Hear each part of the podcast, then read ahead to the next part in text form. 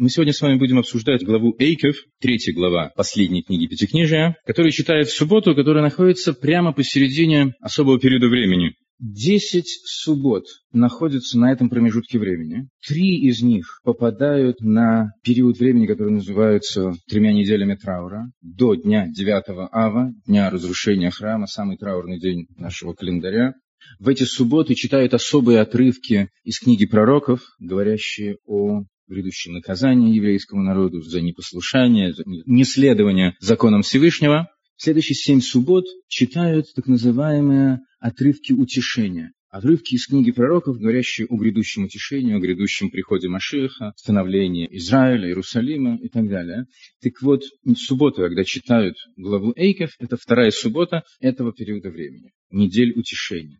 В эту субботу, после чтения главы Эйкев, читают отрывок из, э, из книги Ишаяху, из книги Исаия, который начинается со слов «И скажет Сион, бросил меня всесильный». И в ней, как лейтмотив всех семи отрывков утешения, речь идет о грядущем избавлении. Пророк говорит о том, что Всевышний утешит Цион, утешит руины его, сделает пустыню его, как сад, и превратит пустошь его в божественный сад. Радость и веселье будут в ней обитать, благодарение и голос песнопения. Также звучат слова о том, что те, кто угнетал и унижал и мучил сынов Израиля, будут наказаны. И звучит такая фраза интересная. «И будут цари их, цари народов, твоими сиделками, царицы их будут твоими кормилицами, твоими няньками, и будут они лизать пыль с сапогов твоих» и так далее. Вот такое вот утешение. Ну, по-простому, бы, звучит вполне понятно. В общем, по-простому и нами это может восприниматься как утешение. После двух тысяч лет изгнания, после двух тысяч лет лизания пыли с чисто сапогов, теперь, значит, вот придет Машех, и все будет, и все будет хорошо. Как сказал один простой человек из Дагестана, выразил, так сказать, свое понимание прихода Машеха. Вот придет Машех, мы на них сядем и скажем «Ачу», вот так, так может быть, можно это воспринимать. Однако не все так просто. Давайте попытаемся с этим разобраться. На самом деле, забегая вперед, скажем, что это на самом деле не имеет прямого отношения к настоящему смыслу авторы. Но какой вопрос э, нам нужно разобрать? Это связь авторы, которую читают в эту субботу, с содержанием недельной главы. Мы с вами сказали, что смысл этого отрывка – утешение потому что это лейтмотив семи недель, следующих после Тишабиав. Но, тем не менее, когда был установлен порядок чтения Гавторы, то есть отрывка из пророков, он был установлен таким образом, чтобы содержание этого отрывка перекликалось, соотносилось с содержанием недельной главы. Значит, то же самое должно быть справедливо и в отношении этого отрывка. Какая же связь между содержанием этой второй, который говорит об утешении, о грядущем освобождении, с содержанием недельной главы Эйкев? Ну, по-простому напрашивается ответ, что главная идея освобождения, выход из, из изгнания, освобождение от Галута. В принципе, можно сказать, что идея освобождения является главной идеей всей Торы. Как написано в трактате Перкиавод, поучение отцов, в этом, на самом деле, сущность всей Торы. Тора, на самом деле, дает человеку истинную свободу. Как это, может быть, не парадоксально звучит, когда человек подчиняет себя владыке Вселенной, это подчинение, на самом деле, означает для него освобождение от чего бы то ни было в этом мире, поскольку он соединяет себя с тем, что выше этого мира. То есть, в принципе, идея всей Торы – это свобода. Но в отношении вот этих глав это проявляется особым образом. И с особой спецификой, что ли, это имеет отношение именно к главе Эйкев. Идея освобождения неким особо явственным, что ли, образом может быть изучена и извлечена из анализа написанного именно в этой главе Торы. Сейчас мы попытаемся с вами в этом убедиться. Есть правило, которое гласит, что деяние отцов является знаком для их потомков. Это означает то, что, во-первых, мы можем поучиться. Из опыта наших предков мы можем извлечь для себя много полезного. И, скажем, учась на их ошибках, мы можем, может быть, избежать совершения собственных ошибок. Кроме того, то, что происходило с нашими предками, является, в определенном смысле, прообразом того, через что приходится проходить нам, их потомкам. Шествие наших предков по пустыне покинувших землю египетскую, вышедших из египетского рабства, и на протяжении сорока лет скитавшихся по пустыне, и, наконец, пришедших в святую землю, вот весь этот процесс является своего рода моделью, неким прообразом наших скитаний через невзгоды Галута, через невзгоды изгнаний, по пути все туда же, святую землю, в Эрец Исраэль, куда мы с Божьей помощью скоро придем во главе с Машиехом. И то, что происходило с нашими предками во время скитания по пустыне, несет в себе исключительно важный урок для нас в отношении того, как нам вести себя в изгнании и как нам выводить себя из изгнания. Выходить из изгнания, в котором весь народ пребывает, и выводить самих себя, каждому из нас, выводить себя лично вот за свою личную шкирку, так сказать, вытаскивать себя из своего персонального изгнания. И что на самом деле означает вот это выражение персональное изгнание, личное изгнание человека? Кто находится в изгнании? Когда мы говорим в третьем лице, в первом лице, я нахожусь в изгнании. Кто я, в каком изгнании я нахожусь? В заточении чего? Чем вот кроме костюмчика не по размеру я еще стеснен? Правильно. Когда мы говорим о порабощении собственным эго, то мы под «я» человека подразумеваем его божественную душу. Именно она находится в изгнании. Она себя не проявляет, скажем так, проявляет не всегда, когда нужно проявлять, а проявляет себя его, его животная душа. Когда человек вместо того, чтобы делать хорошие вещи, исполнять заповеди, делает то, что приятно его животной натуре. И в результате совершает грехи. Это личное изгнание.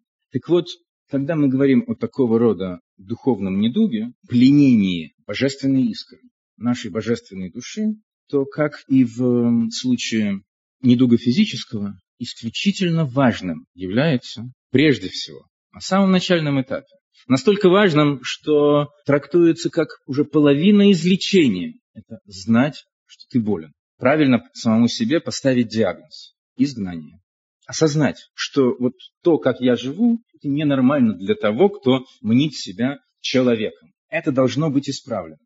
Прежде всего, человек должен понять, что он болен, что он нуждается в исправлении. Нужно проанализировать причины, которые привели его вот в такое нездоровое положение. Наверное, съели что-нибудь. Может быть, окружение нездоровое, дышит какими-то ядовитыми испарениями. Может, на него влияет кто-то заразный, ну и так далее.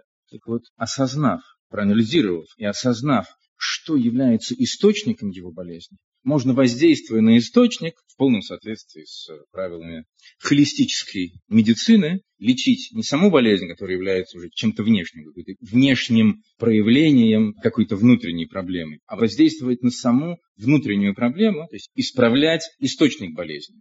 Так вот, глава Эйкев описывает недуг, именуемый изгнание, с исключительной точностью. Моисей, начиная повествование этой главы с э, напоминания о том, что если вы будете следовать законам Всевышнего, исполнять его законы и так далее, Всевышний будет помнить свой союз с вами, и пошлет вам свое благословение и так далее, и так далее. Затем предупреждает, Моисей затем предупреждает евреев о тех временах, которые могут настать, когда они придут в землю, текущую известным молоком и славутым медом, поселятся в домах, которые они не строили, там будут фиги-финики срывать с тех деревьев, которые не они сажали и так далее, и так далее. Одним словом, раздобреют, если не сказать грубее, ожиреют, и, взбеленившись, забудут о заповедях Всевышнего. Того Всевышнего, говорит Моисей, который вел тебя через пустыню, великую и страшную, в которой змеи, гадюки и скорпионы, в которой жажда и нет воды.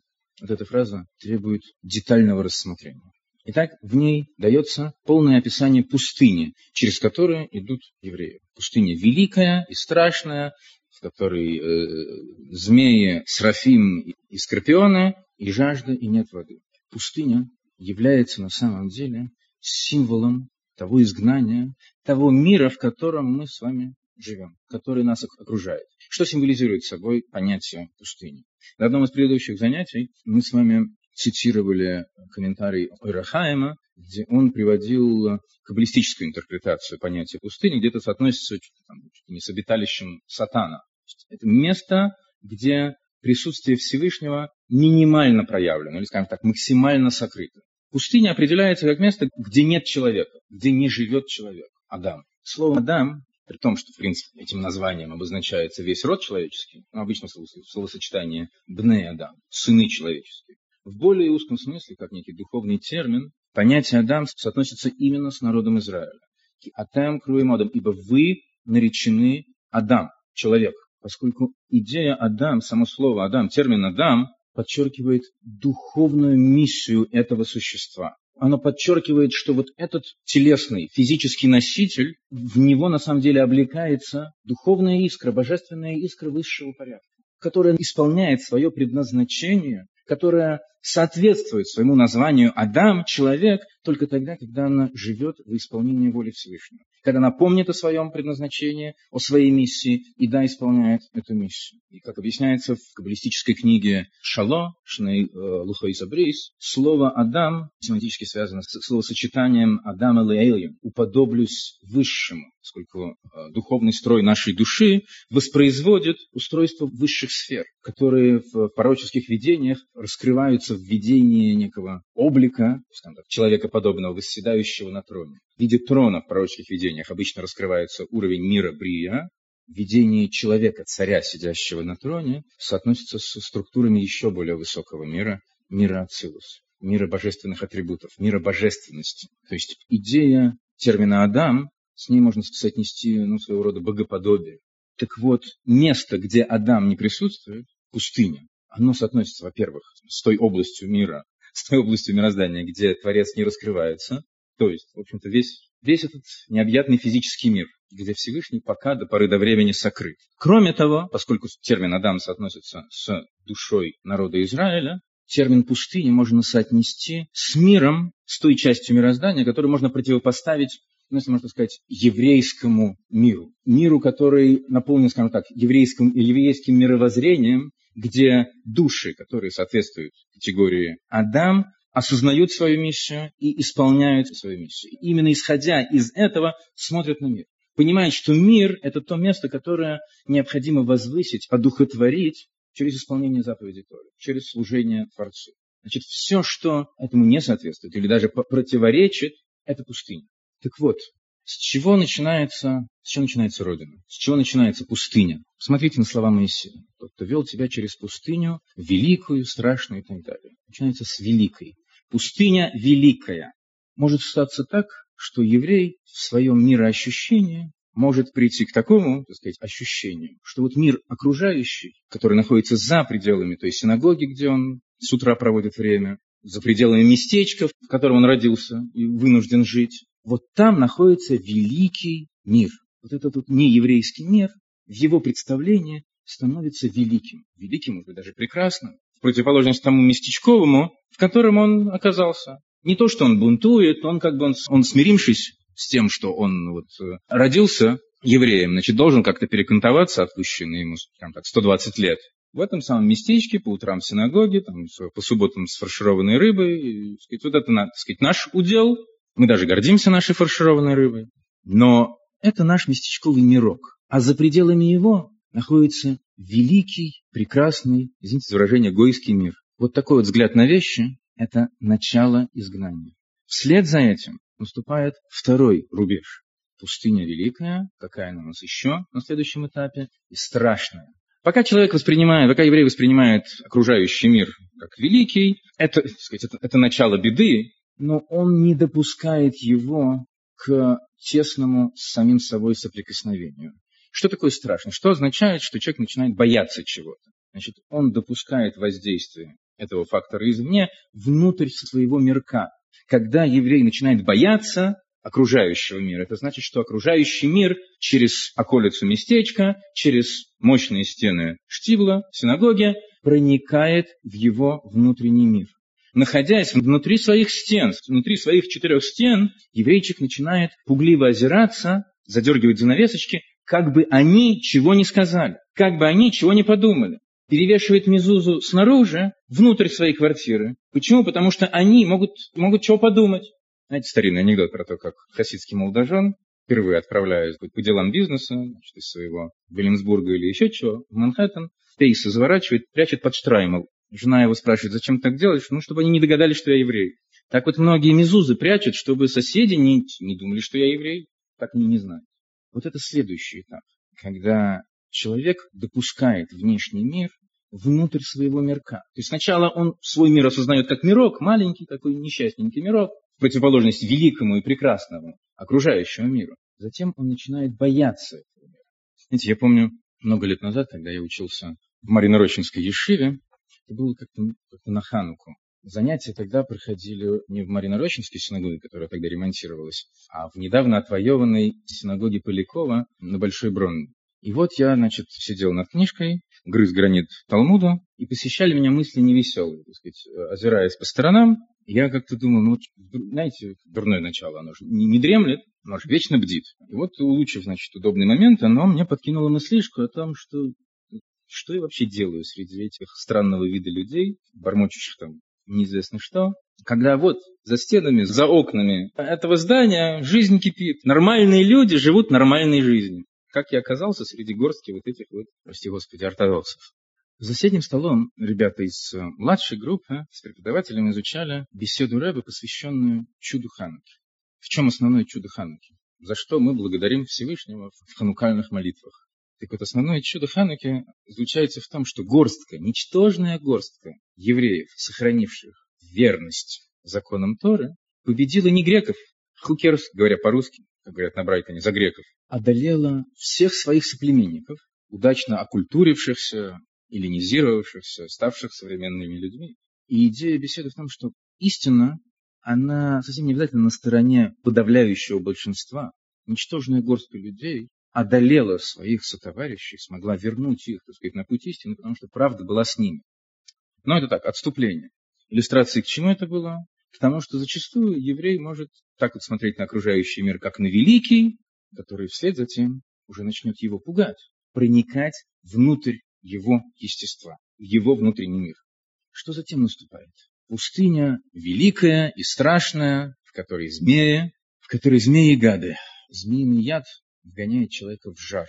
Змеи, обитающие в пустыне, символизируют такой уровень проникновения человека в пустыню, вернее, проникновения пустыни в человека, погружения человека в изгнание, в галут, когда окружающий мир уже не просто великий, когда он не просто проникает, начинает проникать во внутренний мир человека. Знаете, когда нас что-то пугает, мы еще как бы сопротивляемся. Вот есть я, и вот есть этот враждебный фактор. Он нас пугает, но он воспринимается нами как нечто чуждое и враждебное. Но, коль скоро он уже проникает внутрь, он уже подводит нас к следующему этапу, когда человек начинает загораться, пламенеть энтузиазмом, жить интересами этого мира. Уже не своего еврейского мира, мирка, уже несчастного полуразрушенного, на следующем этапе, это уже перестает быть его миром. Он уже вливается в строгие ряды, несущие кумачевые транспаранты, вместе с ними, ладно, распевая соответствующие марши. Он уже пламенеет этим энтузиазмом, он живет интересами этого мира, который, по сути своей, ему чужд, его еврейской душе он чужд. И ладно бы только это. Здесь не случайно используются два слова для обозначения этих э, ползучих гадов – нохаш и саров. Слово саров корень этого слова означает не просто пламенение, сгорание, полное сгорание. Скажем, есть ангелы Серафим, в хорошем смысле этого слова, они Серафим, они пламенеют, сгорают в любви к Творцу. Яд вот этих самых гадин, проникая в душу еврея, полностью его перерождает. Он полностью сгорает от энтузиазма, так сказать, совершенно чуждого. Он уже не просто в шеренгах, он во главе колонны. Он уже знаменосец, трубач и барабанщик в одном лице. Нам всем знакома эта ситуация. Нам всем знаком этот сценарий. Наверное, российское еврейство прошло ступени этого погружения в голод, в изгнание с наибольшей отчетливостью. Хотя не только мы не столь уникальны, можно и в истории ассимиляции американского еврейства выделить аналогичные стадии немецкого еврейства. Больше ста лет тому назад Раби Шолом Довбер, пятый Любавический Рэбе, произнес пророческую речь, предупреждая о той опасности, которую несет с собой вот тогдашнее общество за просвещение российского еврейства. Эти люди начинали, казалось бы, с малого, с намерениями благими. Еврейские массы, так сказать, погрязшие в темноте, значит, нужно их просветить. Они еще не, не пропагандировали отказ от еврейства. Они еще выражали своего рода гордость некую еврейскую, писали умудренные статьи, типа о случае гемофилии в Талмуде. Наука и Талмуд. Но на первом месте наука, вот та из, из великого мира, который за околицей местечко. Но у нас тоже есть кое-чего. В наших Талмудах тоже, тоже чего-то можно найти при желании. Такая вот ограниченный контингент еврейской гордости. Так Рэбе предупреждал, что эти просветители, они выпистуют смену, которая разрушит весь этот мир, которая их снесет, сотрет в порошок и разрушит всю, всю эту страну. Они, в свою очередь, тоже будут уничтожены теми, кто придет им на смену. И больно наблюдать, так сказать, листая страницы российской истории, насколько буквально все это воплотилось. И больно видеть в первых рядах марширующих колонн, в первых рядах президиума, еще не расстрелянного, знакомые профили. Но на этом все не заканчивается. Пустыня великая, страшная, змеи, всякие гады, скорпионы. Яд скорпиона, в отличие от яда змеи, гоняет человека в озноб. В отличие от пламенения предшествующего этапа изгнания, этот уровень падения, этот уровень ухода, говоря по-горбачевски, углубления в голод, знаменует собой холодность, апатию, отсутствие какого-либо интереса к чему бы то ни было. И этот уровень гораздо хуже предыдущего, потому что любой, так сказать, энтузиазм, самый дурной, означает энергию, силу, движение. И вот эту бучину, которая мчится не туда, куда нужно, ее при желании можно направить и захомутать даже, и заставить, сказать, пустить по борозде, можно переориентировать. Движение можно направить в нужном направлении. Человек, который пламенеет, пускай ненавистью, пускай он э, безбожник у станка и кто угодно, когда он бесится, он показывает, что он неравнодушен. Если он неравнодушен, с ним можно говорить, пускай, может быть, на повышенных тонах сначала, но, может быть, его можно переорать даже, или как-то как подобрать к нему ключ. В нем есть жизнь, в нем есть энергия. Когда человека не интересует ничего, с ним нельзя вести диалог. Он не заинтересован в диалоге, ничем, его ничего не интересует, его ничто не проймет. Тот самый лежачий камень, под который вода не течет. Это следующий уровень, очень плохой уровень духовного изгнания. И настолько далеко человек может упасть в своем духовном изгнании, что может наступить следующий уровень. И жажда, и нет воды. Даже если Всевышний проявит милость к этой божественной искре, и у человека, вопреки всему, вдруг внутри проснется жажда чего-то, вдруг появится осознание того, что то, как он живет, это это ненормально для человеческого существа, что ему в его жизни чего-то не хватает, и он начнет искать это что-то, и нет воды, он не будет знать, где находится источник воды, который должен утолить его жажду. И эта еврейская душа, она будет биться в совершенно чужие ворота. Просто потому что она не будет знать, что нужно прийти к Торе. Тора есть источник той влаги, той воды, которая должна утолить его голод. Он, будет, он пойдет, не дай бог, в церковь, он а, пойдет в какие угодно культы, уедет в Индию, в Китай, куда угодно. Вот такой вот тягостный, трагический путь в глубины самого страшного изгнания может проделать еврейская душа. А с чего начинается этот путь? Как нам, а, как нам обустроить? Не Россию, конечно, а вот эту самую пустыню. Как нам обустроить пустыню? Свою собственную душу. Как вывести из этого изгнания? нужно прежде всего воздействовать на источник недуга. С чего начинается для нашей души этот губительный спуск вниз? Пустыня великая, страшная. С неправильного восприятия всего мироздания, с неправильного восприятия окружающего нас мира и себя в нем. Когда наше еврейское нам кажется мелким второстепенным местечковым, а окружающий мир представляется великим. Когда пророк Исаия говорит о грядущем освобождении, что цари их будут твоими сиделками-няньками, и э, царицы их будут твоими кормилицами, они будут вязать прах с твоих ног. В этом не заключена идея грядущего злорадства. Ох уж мы на них отыграемся. Мысль, которая заключена в этих словах, относится к нынешнему времени. Сейчас ты не должен их бояться. Те, кто тебе сейчас кажутся властелинами жизни, царями, царицами, авторитетами, паханами, ты не должен их воспринимать как авторитет. Они есть ничто. То, что они ничто, раскроется со временем, раскроется явным образом со временем. Но ты уже сейчас, ты как еврей, уже сейчас должен понимать, что они над тобой не властны. Ты не должен их бояться.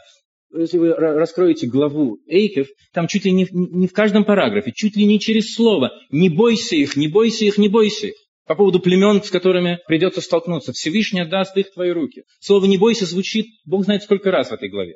И в этом идея, в том числе и, и авторы. Носитель еврейской души, лицо еврейской национальности должен понимать, весь мир создан для меня. Брейши сборы Элайкима зашимая везаорец. Вначале сотворил всесильный все небесное и все земное. Самое первое слово Торы – рейшис. ради того, что называется началом. Так это слово должно быть прочитано. Veracious. Что называется началом? Народ Израиля и Тора. В Писании именуется этим словом рейшис. Ради того, чтобы народ, избранный Всевышним для особого служения, для исполнения Его воли, исполнял Его воли, которая раскрыта в Торе, ради всего этого и был сотворен весь этот мир. Весь мир достигнет конечной цели своего сотворения, раскрытия божественной сущности в толще материального, благодаря нашему служению в нем, благодаря тому, что мы исполняем в нем законы Торы, исполняем нашу миссию. Все остальное, что нас окружает, все, что кажется нам великим и могучим, и страшным и так далее, есть не более чем декорация на той сцене, где душа маэстро Рабиновича играет свою космическую роль. И надо быть идиотом, чтобы, находясь на сцене, забыть про роль и начать любоваться декорациями. У меня один знакомый имел какое-то отношение к театру имени Пушкина. Он мне рассказывал как-то во время спектакля, через всю сцену нетвердой походкой продефилировал в стильку пьяный электрик и, помахав массовке, сказал «репетируйте, репетируйте».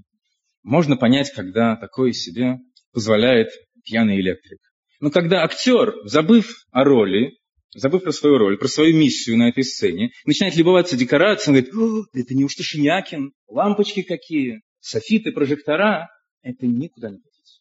Вот именно так мы себя ведем, когда забываем о своем предназначении, о своей роли в этом мире, о своей миссии, и начинаем совершенно неправильно воспринимать этот окружающий мир. Цари и царицы – это может быть кто угодно.